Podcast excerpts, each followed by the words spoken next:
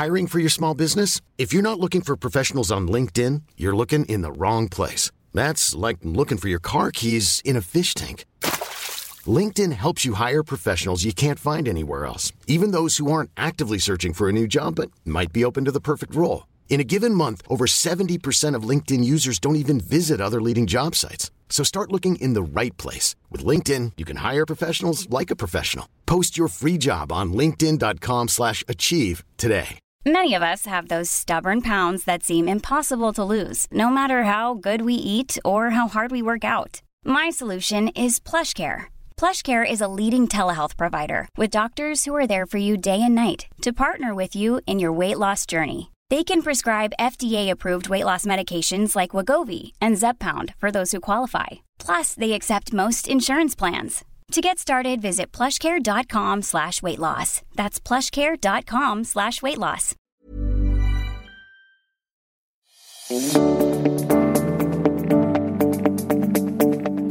Skal man kæmpe videre for at skabe et bedre fællesskab på arbejdspladsen, selvom kollegaerne ikke bakker op om det? Og hvordan siger man fra over for en medarbejder, som gerne vil drøfte alt? Det er nogle af dilemmaerne, vi kommer omkring i denne episode af Vi arbejder med det, podcasten, hvor vi hjælper med at løse dilemmaer i arbejdslivet. Din vært er mig. Jeg hedder Karen Honing.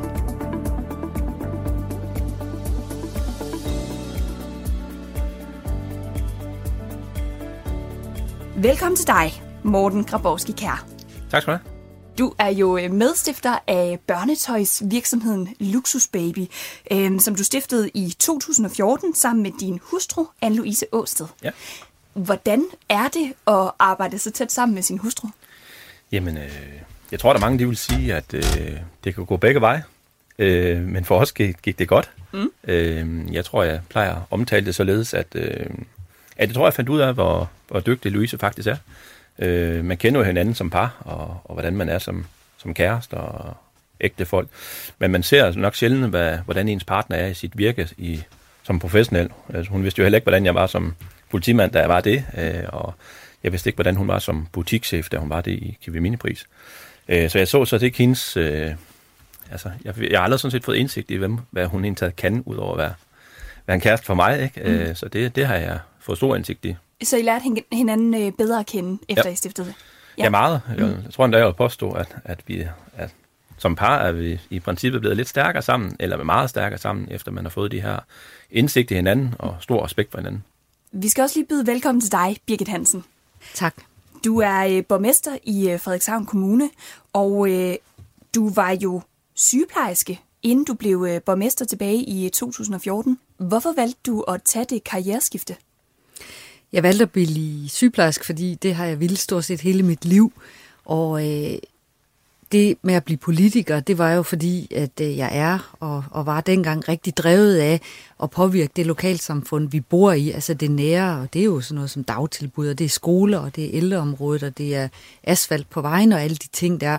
Så, så jeg har haft sådan en kombi af at være byrådsmedlem i 12 år, og så også passe mit arbejde som sygeplejerske. Sådan er det jo i en kommunestørrelse som Frederikshavn, mm. der, er man, der er det kun borgmesteren, der er fuldtid. Ja.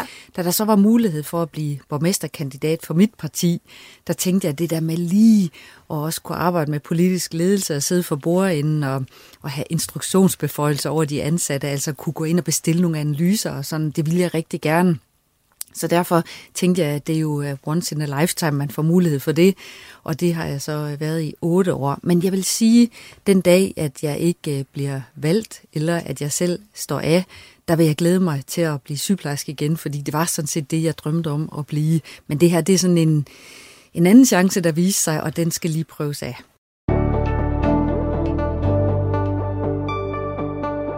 Birgit og øh, Morten, tak til jer begge, fordi I vil øh, være her i dag. Det er jeg rigtig glad for, fordi der sidder altså nogle lytter derude, som har nogle dilemmaer i deres eget arbejdsliv.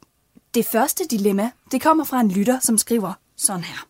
Jeg er på en arbejdsplads med to afdelinger under samme tag i parentes en folkeskole, som er meget opdelte i personale og samarbejde, uden den store grund i min optik. Det er dog blevet bedre, da et par af os er begyndt at have timer i den anden afdeling. Men der er stadig en dem-os retorik og ikke nogen opbakning, hvis de andre arrangerer noget socialt en fredag eftermiddag. Nogle af os nyere ansatte har gjort noget aktivt for at ændre på det, og også i talesat det flere gange for ledelsen. Jeg tror, at vi vil få et bedre arbejdsmiljø, Eksempelvis hvis den ene afdeling sætter sig sammen med den anden i pauserne, i stedet for i den anden ende af det lange bord. Det virker dog lidt som en tabt kamp, da det går imod mange af mine kollegaers tankegang og behov. Jeg har været på en anden skole, hvor der ikke var denne opdeling. Her var der bare en anden fællesskabsfølelse og en loyalitet over for hinanden, altså ingen bagtaleri eller hierarki. Nogle af de gavede i min afdeling kan godt signalere, at det er dem, der sætter dagsordenen, hvilket jeg ved, at nogen er træt af. Så mit dilemma er, skal jeg og de andre få blive ved med at gøre en indsats, eller skal vi bare acceptere, at det er sådan, det er, og ikke mine kollegaers behov? Nå, er der, I står og smiler begge to, er der, er der øh, en, som har lyst til at lægge ud på den her? Jeg tror, Morten, jeg smiler, fordi det er genkendeligt. Det, nu hørte jeg, at du mm. har været politibetjent, og jeg har også været sygeplejerske. Vi har også arbejdet på de der arbejdspladser, ikke, hvor der er lidt nogle gange dæmmer os. Mm. Jeg tror, man skal starte med at sige for hvis skyld. Altså nu, nu øh, lytteren her øh, er jo vældig optaget af det, men, men hvis han, hun er den eneste, der er det, så, så er det en tabt kamp. Man kunne jo bare ord på bordet og så sige en dag, hvad, hvorfor er det, vi delt i to her? Er der nogen, der har lyst til, at vi øh, får øh, kortlagt det? Altså, mm. hvorfor er vi det? Er, det? er det noget, vi godt kan lide, eller kunne vi se, øh, for og imod, at, at vi laver noget sammen. Jeg, jeg, så kunne han, hun sige, det kan jeg. Jeg kan se de og de fordele. Jeg kan også godt se, at der er nogle ulemper osv. Men jeg, jeg kan så godt lide det der ord på bordet, og så, mm. så kan de sure, hvis de er det. Så må de jo argumentere for, hvorfor de synes, at man skal dele sig op i to, ikke? Og så må de andre jo så argumentere, hvorfor at man på sigt forhåbentlig kan få noget ud af det. Jeg, jeg skal lige, jeg skal nok lade snakke så meget, Morten, men, men jeg, jeg vil bare lige sige, forleden dag, der sagde jeg sammen, jeg øh, snakkede med en ung mand om, om det der, hvorfor starter vi så tit med at sige nej, eller sådan, ah, det, det synes jeg, han lige gav mig sådan en god forklaring på, hvor han sagde, jamen nej, så stopper det jo der nemt videre. Ikke? Hvis mm. man siger, ja, det lyder spændende, skal vi prøve at se, om vi skal lade være at være opdelt i to, så kræver det noget. Det kræver noget psykisk og noget fysisk energi. Ikke? Mm. Og der er vi mennesker bare sådan lidt konforme. Vi vælger hurtigt den der nej. Så op på hesten, tag kampen, se om de gider. Morten, øh, tænker du det samme øh, som Birgit, at, at det er okay, at man prøver at sætte ord på en kultur, som har været på samme måde? Altså, at, at det måske er det, der kan, kan skubbe til den kultur, der altid har været der? Jeg er meget enig. Altså, det, det er også noget, jeg kender fra, fra politiet, hvor, hvor det kan være lidt opdelt fra afdeling til afdeling, og dem også. Øh, og det, det er ikke særlig sundt altid. Øh, og jeg synes helt klart, at man skal arbejde med det, så det ikke bliver dem af os. Mm. Og hvis jeg skulle sådan føre det lidt over i luksusbaby-regi, jamen så har vi også fået en, en butik i Aarhus, øh, og der hører sådan lidt butikkerne sige, jamen dem er os, øh, og, og, yes, og der er jo nok også den, der lige bryder ind og siger, hvor vi er et firma, og der er ikke noget, der hedder dem og os, og det, det er samme kast det hele, så, så det er virkelig noget, man, man skal blive ved med at arbejde med, så det ikke, det, det, så det ikke hedder dem og os. Og, og hvad sker der så, når du øh, siger til medarbejderne, I skal huske, at det ikke er dem og os, men at vi er et samlet firma? Jamen, jeg håber at de lytter. Mm. Æ, og jeg, jeg går i hvert fald en dyd ud af at forklare, øh, at så må det ikke blive. Øh, vi skal lige kigge i samme retning. Vi, skal, vi, vi kan godt spille hinanden gode, og vi kan få rigtig meget ud af at, at, at kigge i samme retning alle sammen. Øh, men det, i bund og grund så er det jo meget med kommunikation i, i virksomheden, som vi i hvert fald, øh, øh, vi har så gjort det, øh, Luxembourg, vi, har, vi har fået ansat en, en HR-chef, der starter her per, per første i fjerde, og det er jo netop for at kunne være endnu skarpere på de her kommunikationsvanskeligheder eller udfordringer, det kan være fra, fra afdeling til afdeling, og i vores tilfælde fra butik til, til webshoppen. Øh, mega vigtigt. Men der, Morten, du er jo også leder. Du, du er jo ledelsen. Mm. Her, her øh, lyder det som om, at vedkommende, der skriver ind, er ansat. Man kunne jo også godt bede ledelsen om at komme på banen, mm. og så sige, hvilken retning sætter vi her? Har I nogen mening om det? Fordi øh, ledelse er jo også nogle gange at gå foran, og, og det, det er der, hvor I spiller jer som ledelse på banen, og det, det synes jeg også godt, man må kræve af dem. Og det lyder også til, altså lytteren her skriver også, at, at nogle af de yngre ansatte, de har faktisk prøvet at gå til ledelsen, men det lyder ikke til, at der er sket så meget. Men kan man gå til ledelsen på en anden måde? Altså jeg kan ikke lade være med at tænke på, om man som, øh, altså om lytteren kan komme og sige, at, at øh, han eller hun gerne vil tage initiativ til et eller andet socialt arrangement, hvis ledelsen bakker det op, eller altså tror jeg, der skal være en anden måde at gå til ledelsen på, for at der måske sker et eller andet? Jamen altså, jeg har det i hvert fald sådan i, i luksusbaby, som jeg, jeg vil altid gerne have. Som jeg siger til, til medarbejderne, jeg kan kun hjælpe jer, hvis I kommer, kommer øh, til mig. Øh, og, og der findes ikke nej i min mund. hvis det skaber en eller anden form for værdi. Så det handler lige om, at, og, og selvfølgelig skal man, skal man sælge nogle idéer til ledelsen en gang imellem, men, men, men hvis man forklarer en ledelse, at, at det her det skaber faktisk værdi for afdelingen, for afdelingen sammen, så vil jeg da have svært ved at tro, at man som ledelse siger, at det er vi ikke interesseret i. Mm. Øh, så det, det synes jeg da klart, man skal. Så kan jeg lige supplere fra den politiske verden, der handler det om at lave alliancer så kunne man jo lige på forhånd øh, lige få fat i tillidsmanden og arbejdsmiljørepræsentanten, for det vil der være på en skole, sådan er den organisering jo. Og så vil man også lige øh, se, om der er nogle kollegaer, der lige vil med. Så vil man lige kaste den på bordet på et øh, personalmøde, fordi så, så vil jeg godt se den ledelse, der lige vil bakke på den. Mm. Så bliver man i hvert fald nødt til at sige, ja. jamen lad os se noget mere på det, så er vi i gang. Ikke? Mm. Så det gælder om at sætte ord på den kultur, der er der, for at se, om øh, man kan få den ændret. Det gælder om at hive fat i øh, tillidsrepræsentanter, ledelse og øh, nogle kollegaer, og så se, om, om der sker noget. Mm.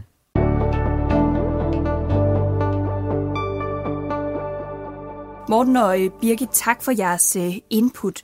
Vi skal øh, videre til det næste dilemma, fordi Morten, du har jo også taget et dilemma med fra dit eget arbejdsliv. Ja. Vil du øh, fortælle os lidt om det? Jamen, det er jo så lidt en, på, på det personlige plan, øh, og mit helt klart dilemma, det er, at jeg dyrker nok luksusbaby øh, 10% for meget, øh, og er faktisk lidt i dilemma en gang imellem i forhold til, hvornår, hvornår det er okay øh, ikke at tænke luksusbaby, og hvornår, hvornår forstyrrer det mine omgivelser. Mm. Øh, jeg tror, Louise hun er nok den bedste til at sige, at, øh, at vi har den regel derhjemme, at, at jeg må ikke spørge spørge, eller må jeg stille en spørgsmål omkring Luxbaby efter kl. 11, det gider hun simpelthen ikke høre på mig mere.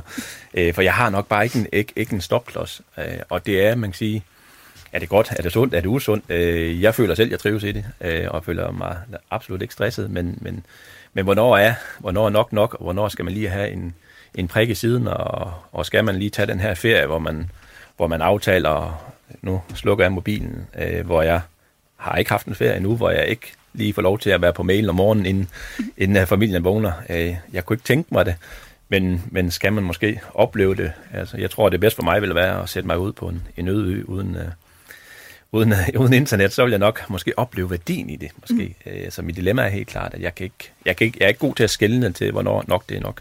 Så, så du siger egentlig, at det er ikke fordi, at du har øh, lyst til, altså på den ene side, så har du egentlig ikke rigtig lyst til at slukke telefonen og bare holde fri øh, nogle gange, hvor du, hvor du ikke øh, har noget med virksomheden at gøre, men du tror alligevel, at det vil være godt for dig, og måske også for din, din familie.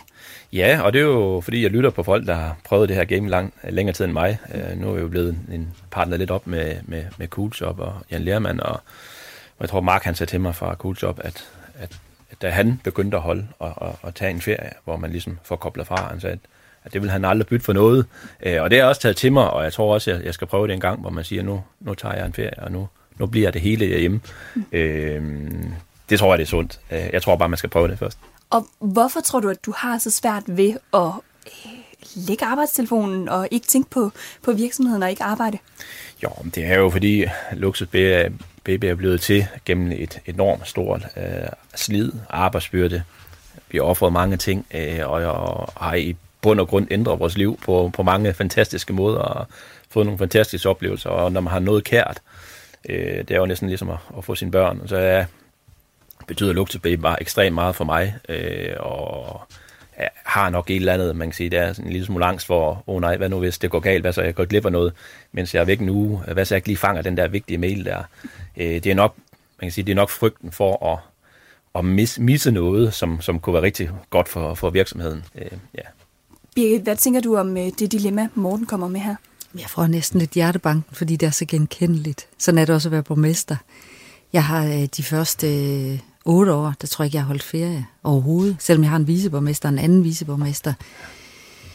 Det er udtryk for engagement. Det synes jeg også godt, vi må have lov at sige. Altså, det, det, er, jo, det er jo simpelthen, fordi vi er drevet af et eller andet, der, der optager os, og det er helt i orden på et tidspunkt, så går den ikke længere. Og, og øh, det, det har jeg jo øh, talt både med min mand og børn og venner og sådan noget om. Sig til mig, hvis det er, at jeg kun kan tale om Frederikshavn Kommune eller politik. Mm. Eller sige til mig, hvis de ikke synes, jeg er nærværende. Og det fik jeg måske sådan efter otte år, ikke? Så sagde de, nu gider vi ikke at høre mere om Frederikshavn Kommune, skål-agtigt, ikke? Mm. Eller øh, du kan godt være væk nogle dage, ikke? Og så prøver vi sådan at tage på sådan et øh, weekendophold i Sønderjylland. Og så stemte der sad ved siden af os, vi skulle ud og spise, og min mand havde sagt, du skal ikke tale, for eksempel kommune, du skal ikke tale politik. Så sad der nogen ved siden af i Sønderjylland og spiste, så sagde de, vi har genkendt dig, er du ikke borgmester i Frederikshavn Kommune? og så ville de bare rigtig gerne, og så kom jeg til at sidde der og fortælle om et eller andet, vi har gang i. Så jeg tror også, man skal bede sådan lidt om hjælp til det, og så sige, Øh, og hvis du spørger dine venner, så siger de, jo, du snakker ikke om andet end luksusbaby. Nu i, i aften må du ikke snakke om det. Altså, så kan man godt sådan lige så stille øh, blive øh, vendet af med den afhængighed, vi har af det, fordi vi er så drevet. Og det synes jeg også godt, man må tale om, at det er faktisk et udtryk for engagement. Jeg er så optaget af det, og jeg har lidt svært ved at lægge det, fordi jeg er faktisk bange for at misse en mail, jeg er bange for at misse en ordre, jeg er bange for, at folk tænker at tage det her seriøst. Og hvis man giver noget af sig selv, og så siger det, ved hvorfor jeg er ved at blive bimse af kun at tænke kommune, det er faktisk fordi, vi står midt i, så lytter folk, ikke? Mm. Og så, så siger man så også, ej, prøv at fortælle om, hvad du er optaget af lige nu, ikke? Og så er det virkelig en god idé, det der med, at I to derhjemme aftaler, at det må vi ikke. Vi andre kan genkende det på den måde, at hvis man er børnefri, så aftaler man at ud at spise, men man må ikke snakke om børnene. Mm. Og det første, den første, der falder i, ikke? så må man sige, fy. så det, man skal øve sig. Det er faktisk sådan nogle algoritmer i hjernen, du bliver nødt til at bryde med, ikke? Ja. Og det tager lang tid. Jeg har ikke lært det overhovedet endnu. Men det giver jo også god mening, fordi altså, hvis man bruger så lang tid på sit arbejde, så øh, giver det også god nok mening, at det er nogle af de tanker, der så kommer, når man heller ikke øh, står i arbejdet. Øh, men Birgit, jeg er lidt interesseret i at høre, hvad skete der så dengang? Altså nu siger du godt nok, at dem, der sad ved, ved nabobordet, de øh, genkendte dig, så kom jeg alligevel lidt til at snakke øh, Frederikshavn Kommune. Men, men øh, hvordan var det ellers? Altså det der med så at tage væk for første gang i nogle dage, og øh, sådan overordnet set ikke skulle tænke arbejde? Jamen, det var hæsligt. Jeg, jeg kan sagtens sætte mig ind i det, fordi jeg har også lidt sådan, jeg står på broen, og øh, skal, skal svare på mails, og stiller mig til rådighed, og er valgt til det her. Så øh, jo også en eller anden lidt dum øh, antagelse af, at man er uundværlig, ikke? Men, men jeg håber, jeg, jeg, jeg kan genkende det, Morten siger, ikke? Og, og jeg tror, Morten ved, hvad jeg taler mm. om, ikke? Ja. Og, og så, så er der andre, der ikke kan genkende det, der må hjælpe os lidt med det. Og jeg, jeg, jeg var glad, da jeg fik en, øhm, en viceborgmester, som jeg stole 100% på, der sagde, nu tager jeg afsted den her uge, og du kan godt lægge telefon, og hvis der sker et eller andet, hvor vi faktisk synes, borgmesteren skal ind over, så ringer vi, tro mig, stol på os, og, og jeg nød det den der uge, ikke? Men, men det er ikke sådan, at jeg kun går og venter på at få fri, fordi jeg er så optaget af det her, og det mm. tror jeg også, I, I er jeres firma. Men det er en god idé at sige til ens venner og familie, sig til mig, hvis jeg bliver træls eller bliver anderledes. Og det har jeg fået at vide nogle gange, mm. hvor de siger, du vil sådan at, at ændre dig lidt i forhold til kun at være optaget af kampe, fordi det skal man i politik diskutere hele tiden. Ikke? Mm. Gider du bare at snakke lidt om, hvad tænker du om det tøj, jeg har på? Hvad er det vigtigt? Altså, så, så, så man må så, gerne gå lidt til os, sige, hvis vi ændrer os. Så det har hjulpet lidt for dig egentlig at sige til dine venner og familie, gør mig opmærksom på, hvis det bliver for meget, og så også øh, at få øh, altså, en på arbejdet, som kan øh, ja, hvad skal man sige, tage ansvaret, når du ikke er der, som du ved øh, kontakter dig, hvis der er et eller andet, som, øh, som virkelig er, er vigtigt at Ja, og det skal man, på. man skal kunne stole på, at der ikke er, at der ikke, når man, i hvert fald i politik, det er nok ikke helt det samme i en privat virksomhed, at der ikke sidder en kniv i ryggen, når man vender den og det gør der lidt i politik, ikke? Så, så derfor er det vigtigt ikke at vende ryggen til nogen, mm. men, men man kan sagtens oparbejde og finde nogen, der er ens allierede 100 procent. Hvad tænker du om det, Morten? Altså har du en, øh, nu ved jeg godt, at det er nok af Anne-Louise, du arbejder øh, tættest sammen med, men, men er der andre, hvor, altså hvis I skulle tage en, en weekend eller et eller andet, hvor du ikke skulle øh, tænke på arbejde, og du skulle slukke arbejdstelefonen, vil der så være en, som, som du kunne overdrage det her ansvar til? Skal jeg svare? Nej. øh, altså, jeg vil ikke... Altså, det vil det helt sikkert være. Øh, ja. Og hver gang vi har været væk, finder vi nok også ud af, holdt op, virksomheden, den kører faktisk stadigvæk, selvom vi er væk. Mm. Øh, men, det, men vi er også ved at man kan sige, opbygge hele organisationen. Nu sagde jeg før, at vi fik en HR-chef, og vi har også fået en økonomichef, der starter nu her. Og så vi, vi, vi, vi får alle de her nøglepersoner, som ligesom kommer til at være en del af virksomheden, som bliver vores, som tager vores ryg, når vi ligesom skal, skal på ferie en gang, ikke? Også hvor, mm. hvor man lige skal lære at sige, hey Morten, nu skal du ikke tale om luksusbaby mere. Ja. Øh, så vi er nok ved at opbygge holdet, som man også man kan komme dertil. Mm. Men igen, altså, jeg tror også, det handler om engagement. Mm. Jeg er bare utrolig engageret, og, og heller ikke, altså, jeg har aldrig holdt fri, mm. øh, og jeg har aldrig haft lyst til det. Mm. Øh, men, men, men ja, men skal der nok lige, jeg synes, det er en god pointe at, at lige sige til dit omgivelser, hey, sig til, med, sig til hvis, hvis det er for meget. Øh, men det er bare, jeg bliver bare lidt grebet af, at, at, at når, når folk gerne vil jeg bliver altid sådan lidt beæret over, vil folk virkelig lytte på mig og høre min historie og vores historie, og jeg bliver altid sådan lige beæret hver gang, og, og så kommer jeg til at tale for meget om det måske, og ja, jeg skal nok bare lige vide, at hvornår nok det er nok. Ja. Men man kan også sige, at altså, jeg kan heller ikke lade være med at tænke på, at en ting er jo, at man, øh, en ting er jo, at man, man får at vide, at man måske øh, burde tage på ferie, og man, og man skal tage afsted, og man ikke skal tænke på det, men noget andet, det er jo så også at styre tankerne, når man så er afsted, fordi at det er jo ikke, altså det er jo nemmere sagt end gjort at skulle tage afsted, uden at, øh, at tænke på det, man laver øh, det meste af døgnet. Jeg tror, det er noget, man skal arbejde med, og jeg tror, det er vigtigt sådan, at, at hjernen den indretter sig nok lidt efter, og altid vil tænke det. Jeg vil sige, hvis, hvis, hvis jeg ikke har mere, så, så, så søger jeg lidt efter, om jeg skal finde noget nyt med Luxby, nye idéer, nye. Altså, mm. Jeg har sådan en eller anden idé, om jeg skal blive ved med at skabe, skabe værdi hele tiden. Hvis, jeg, må, jeg må ikke have noget spildtid i min hverdag, og så prøver jeg ligesom på at finde på nogle ting. Søge om Luxby, skrive om et eller andet, finde på en idé. Jeg kan vågne om, jeg kan faktisk godt ligge om, om natten, eller når jeg går i min seng, og så er jeg nødt til, at så har jeg fået sådan hvis, altså jeg er nemt ved at falde i søvn, men hvis jeg ikke kan falde i søvn, det er fordi, jeg tænker for meget, og så har jeg fået sådan en idé, at så skal lige skrive det ned, jeg, jeg tænker på. Og så har jeg sådan en note i min telefon, og så skriver Og så lige snart jeg har skrevet det ned, så behøver jeg ikke tænke på det mere. Mm. Og så, kan jeg, så falder jeg til ord. Ja. Hvad tror du, der skulle til, hvad tror du, der skal til for, at du, øh, øh, tager skridtet, og så tager en, en weekend eller et eller andet, hvor nu nævner du det her med, med spildtid, altså hvor du så siger, at der skal, der skal ikke være noget formål med det andet, end at man skal øh, være i det. Altså hvad, hvad tror du, der skal tilføre, at du øh, tør at gøre det? Jeg tror, jeg skal have sådan en, en kold tyrker. Jeg tror, jeg skal sendes et sted hen, hvor, hvor jeg ikke har muligheden øh, for at være på vej og læse et eller andet øh, ø-samfund, eller et bjerg, eller et eller andet, hvor der mm. bare ikke er adgang. Og så tror jeg, at når man har været i det nogle dage, så tror jeg virkelig, man, så vil der helt sikkert også komme nogle, nogle altså, nogle, der, der vil jo opstå nogle, nogle dynamikker, når man ligesom får koblet 200% fra, og det vil nok, så vil man nok komme hjem endnu mere styrket, end, end, man, end da man tog afsted. Ikke? Så jeg Men tror, måske, man, måske behøver man ikke at, at, at lave fra den ene yderlighed til den anden, for, for måske er det sundt. Jeg tror, det var ham fra Hummel, der tog afsted ud og vandre i nogle bjerge i en måned, eller sådan noget, og det var godt for ham. Mm. Jeg, jeg tænker lidt det der med, når, når man er så engageret, som, som vi to er i vores arbejde, så kan man jo godt sige, at jeg vil gerne med på ferie, jeg vil gerne med på weekend, lad os tage afsted, men I skal vide, at præmissen er, det siger jeg selv, at fra 8 til 9, der vil jeg sidde på mails, jeg vil kigge telefonen, jeg vil have styr på det her, og inden vi går ned og spiser, så skal du vide, det siger jeg til min mand, så tager jeg lige en halv time, fordi jeg, jeg, jeg, jeg vil være opdateret, og mm. jeg er ikke noget ved at være sammen med, hvis ikke jeg lige får styr på det her, og så kan man sagtens øh, sige og forsvare, at nu er man ikke på mail eller telefon nogle timer, man kan også sætte autosvar på, mm.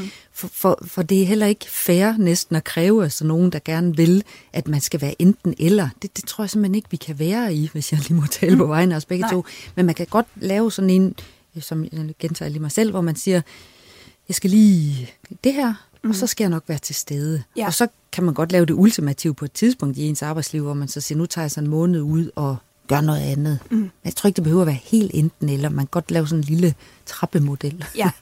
Men det er også sådan præcis, som vi gør, hvor jeg lige sådan får lov om morgenen, og, og skal man ned og spise, så, så skal jeg bare lige, så kigger jeg lige, om der er noget. Fint, så lukker jeg den ned.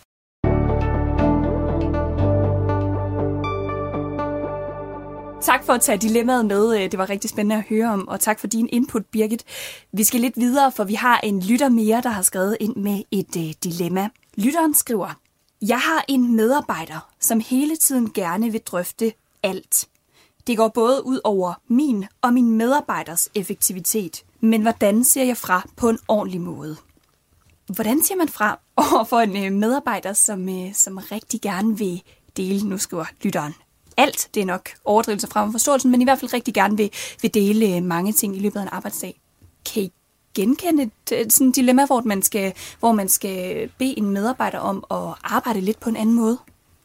Jeg har hørt om en, der har oplevet det på en arbejdsplads, hvor at øh, i øh, pausen, altså i øh, frokoststuen, ja der vedkommende ville, så tog vedkommende avisen, og har I hørt det, og se det her, og nu skal I vide, og i går var jeg ude og købe, og så videre. Og, og folk var sådan næsten, de orker næsten ikke at holde pause med hende, fordi man har også bare nogle gange måske behov for bare at sidde og glo ud af vinduet, eller mm. hvis man sætter sig over i den ene ende af kaffestuen, så sender man jo også et ret kraftigt signal om, lad mig lige være, ikke? Men vedkommende kunne ikke forstå det, kom over og, ej, har du set og har du hørt, og sådan hele tiden. Og det sidste, så sagde de det. Okay. Ved du hvad, moster, mm. Anna, eller hvad hun nu hedder, det kan vi ikke, det her. Du, du bliver simpelthen nødt til en gang men bare lige at trække luft ind, og så når øh, vi sidder over i den her ende, eller når jeg lige vender ryggen til dig, eller når jeg siger lige et øjeblik, så er det fordi, jeg, jeg orker ikke at vende alting lige nu. Og det hjælp. Så, så jeg, jeg er bare altid til det der, svisken på disken. Ja. Og så må man så også sige, det er ikke, fordi vi ikke kan lide dig, eller der er også rigtig mange ting, vi skal diskutere, men behøver vi lige sådan at have alle bolde i luften på én gang, og de fleste almindelige mennesker, de kan godt sige, ej, undskyld, stop mm. mig, jeg ved godt, jeg snakker om alting, ikke? Ja, så du siger, at det hjalp, men ved du, hvordan medarbejderen reagerede på at få den besked? selvfølgelig lidt øh, sådan, øh, ked af det, ikke? Altså, det, det gør man jo, når man bliver ramt på ens opførsel eller adfærd, eller hvor man synes bare, man er glad og engageret. Skal vi ikke diskutere det her? Så, så er der nogen, der stopper en, så er det da lidt som at få en hammer i hovedet, ikke? Men, men vi har også gavn af det som mennesker. Der er nogen, der engang imellem stopper os og så siger, du ser sur ud, du ser glad ud, du er irriterende. Jeg ved godt, at alle sådan nogle psykologer og sociologer og sådan noget, de vil sige, prøv at blive ved dig selv og så videre. Sige, mm. hvad det, men man må også en gang imellem sige, du er så træls, du snakker uafbrudt.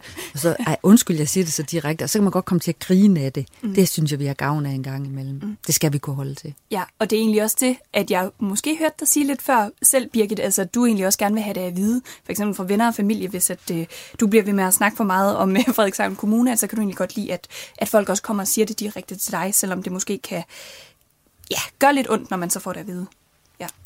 Morten, hvad, hvad tænker du? Er du enig med Birgit i, at man skal øh, sige det direkte til medarbejderen? Jamen, jeg er fuldstændig enig. Man er nødt til at sige, som det er, og det svarer lidt til mig selv, hvor jeg nogle gange, ligesom siger, jeg kan godt komme til at tale meget i, i et eller andet sammenhæng, og altså, jeg skal også vide det. Louise er så den person, der altid er meget, siger som tingene er, og hende får i hvert fald sandheden at vide fra, ikke? og det er bare vigtigt. Vi skal lige altså have en stopklods en gang imellem og sige, hey, Morten, eller på arbejdspladsen der, som dilemmaet det er, ikke? At, at, at det der det er simpelthen lige 10% for meget. Mm. Det skal vi vide, det er, det er kun sundt. Jeg øh, tænkte lidt over det her dilemma, inden vi gik ind, fordi altså, jeg tænkte lidt over, hvordan man skulle gøre det. Altså om det kan gøres til for eksempel en mus-samtale, hvor man øh, måske i forvejen øh, fortæller nogle, øh, nogle gode ting til den her medarbejder. Altså så man starter med at, at fortælle noget, som medarbejderen gør godt, for så bagefter at fortælle det her, som måske er knap så godt. Øh, hvad tænker I om det? Altså er det nødvendigt, eller kan man godt bare sige det, uden at, at der nødvendigvis skal komme noget positivt inden? Jeg tror, man behøver, er vedkommende leder, der har skrevet ind? Ja, det er en leder, der, ja. det er en leder, som har en medarbejder. Altså, det vil jo ja. være god stil, at lederen ikke lige siger det hen over et eller andet kontorlandskab. Nå, Anna, snakke øre. Mm. Du har jo en mening om alting. Altså, det er jo ikke god ledelse. Det er jo ydmygende, ikke? Men, man, hvis det var en kollega, så kan man jo godt sige det sådan, mens man er på vej ned i kantinen eller noget. Jeg, jeg, har sådan, jeg synes, du snakker om alting. Altså, undskyld, jeg siger det så direkte. Du må endelig sige til mig også, hvis der er et eller andet. Altså sådan, der kan man godt gøre det, men jeg synes, lederen har en særlig forpligtelse til at få det sagt på en ordentlig måde, og, og det lærer man jo også øh, som leder, øh, enten at komme lige ind, jeg skal lige snakke med dig, eller til mus-samtalen, og så sige, alle de der gode idéer, du har om, vi skal diskutere på vores arbejdsplads, dem vil jeg rigtig gerne høre, men, men, men du må skrive dem ned på en mail, og så en gang imellem, så vil jeg godt se den der mail. Du skal ikke sende til mig hele tiden, eller du skal komme ind til mig hele tiden, for jeg kan ikke øh, have det i mit øh, hoved, og mig er det bliver mødt af, så fejrer vi det væk. Der skal mm. være tid til det, og så videre. Så det kan man sagtens sige ordentligt. Men, men jeg, jeg, jeg går ikke ind for det der med, at vi skal være robuste og så videre. Men jeg går altså ind for, at vi bliver nødt til at kalde en skål for en skål, fordi alt det der hensynsbetændelse, det, det kommer til at tære øh, os op, og det gør det også ved andre på sådan en arbejdsplads. Hvis, hvis hende der snakker øre, hvis vi må kalde hende det eller ham, mm. øh, så, så pludselig begynder man at vende lidt ryggen til dem om, og, og, om den arbejdsplads, jeg henviste til i starten, ikke? at gå lidt væk fra hende, og håber ikke, man skal holde pause med mm. hende, og håber ikke, man skal køre bil med hende, for man bliver vanvittig af. Så, så jeg tror, vi bliver nødt til også på en eller anden måde at opdrage hinanden på en arbejdsplads. Ja, så det kan også godt være en, en fordel for medarbejderen selv egentlig at få det at vide, inden at, øh, at folk måske bliver trætte af vedkommende.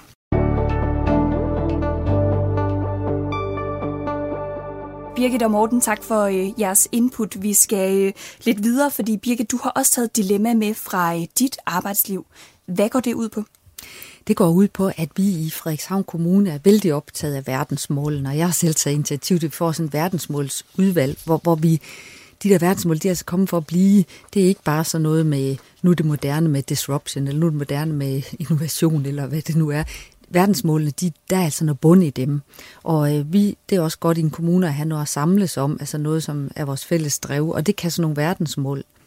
Så in-house, hvis man kan kalde det det, i kommunen som kommune, der er jo alligevel 5.500 ansatte, ikke? og vi handler meget ind, og altså køber, vi en stor forbruger, kan man sige. Så øh, talte vi om i verdensmålsudvalget, når vi skulle lave noget inde i kommunen, så må vi jo holde op med at have de der plastikflasker med vand. Mm. Fordi der er jo nok noget plastik og forbrug i det. Og, øh, og sagde så til kantinen, altså til ledelsen, kan I tale med kantinen om, at vi vil godt have, at man nu har nogle lærkander med vand eller noget i den retning, ikke? fordi det må alt andet lige være ressourcebesparende. Så kom der sådan en melding tilbage, det er også rigtig fint, men så skal I lige vide, at der er et dilemma i det, nemlig at kantinen rent faktisk tjener penge på at sælge de her vandflasker. Og øh, det er med til, I kender det kender Morten i hvert fald, gynger og karuseller, altså, så tjener de noget på at sælge vandflasker, ikke? som de så kan bruge i øvrigt til driften. Så hvis det er sådan, I sådan politisk går ind og siger, at de må ikke sælge vandflasker længere, så kan det godt være, og det var over 100.000 kroner, mm. at de kommer til at skal dække det af, fordi hvis I har en politisk holdning til, at vi nu drikker vand i, i lærkander, ja, lærkander, han har sagt, øhm, så, så, så er der altså en, øhm, en udgift øh, der, yes, eller, eller en manglende indtægt til kantinen, ja. og så stod man lidt der, og så tænkte, bliver sådan lidt svag i koderne, ikke? og så tænker, hvad tæller mest her? Vores øh, syn på, at vi ikke skal have vandkander, eller vi ikke skal have plastikflasker, eller mm, øh, hvem skal lige betale det der, den der manglende indtægt til kantinen? Og så, så blev vi lidt sådan, jamen, det kan vi også lige tænke over. Mm. Så, så, så den landet der. Altså, så tænker jeg over det, og så, øh, så er den der på Vi ved jo godt, hvad der er det rigtige. Og det er jo, at vi skal holde op med at bruge alt det der plastik, og at vi, vi bør jo tage vand fra vandhanen, og vi har god grundvand i Danmark og alt det der, ikke? Og så selvfølgelig skal klimaet og øh, mindre forbrug af ressourcer vinde, det ved vi godt, ikke? Mm. Men i den der øh, grønne omstilling, der kommer vi altså til at stå i nogle dilemmaer, ikke? Hvor der er sådan lidt øh, cost-benefit i det. Ja. Morten, øh, hvad vil du gøre, hvis du øh, stod som Birgit her i det her dilemma?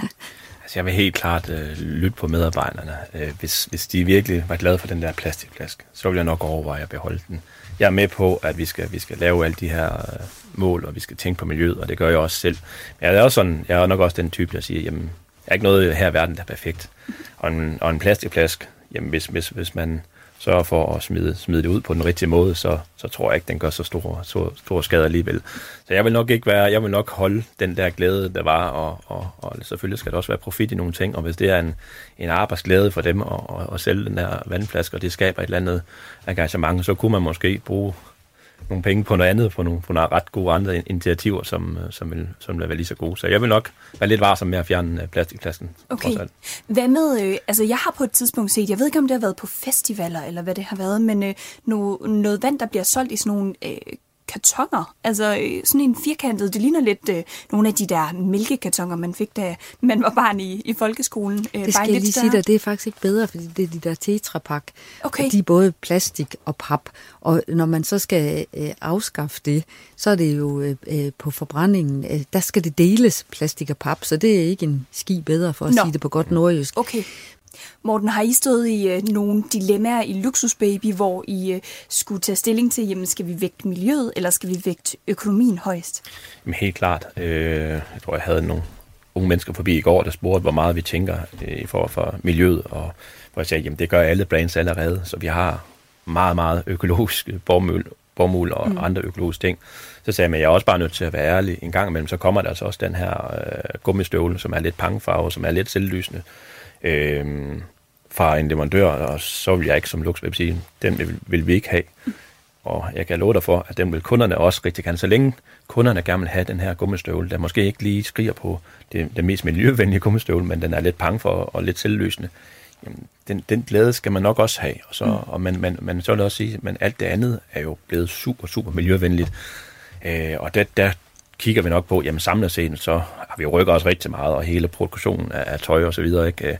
Og så kommer der de her enkelte ting en gang imellem, som, som, som er et eller andet sted her så okay for mig. Så længe at I overordnet set er blevet bedre på miljødelen, så er det okay for jer? Ja, og det, og det er man jo bare blevet. Vi kan jo ikke få et brand, der ikke tænker øh, miljø. Jeg kom til at tænke på, øh, altså med hensyn til det konkrete dilemma her med vandflaskerne og kantinen, er der ikke noget andet, at den kantine kan tjene penge på? Altså hvis man fik øh, vandkanderne, som man ikke havde den her indtjening på plastikflaskerne. Altså, kunne der ikke være et eller andet øh, produkt, som, øh, som medarbejderne de øh, kunne synes var øh, sindssygt fedt at få i kantinen, men som øh, alligevel kunne give det, øh, den indtægt, som der ikke kom fra øh, plastikflaskerne? Jo, og øh, vi har sagt i forhold til det her konkrete eksempel, prøv, prøv lige at, at tænke over det. Så begynder der nogen at tænke over, øh, hvordan kan vi så gøre i stedet for, ikke? Mm. Og det er den der bold, der er ved at rulle. Birgit, tak for at tage dilemmaet med, og tak for din input, Morten.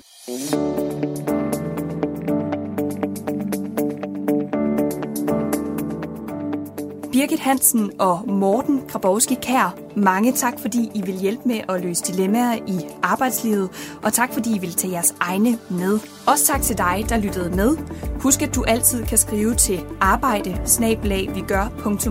hvis du har et dilemma i dit arbejdsliv, du gerne vil have hjælp til at løse. Afsenderne af dilemmaerne er altid anonyme i podcasten.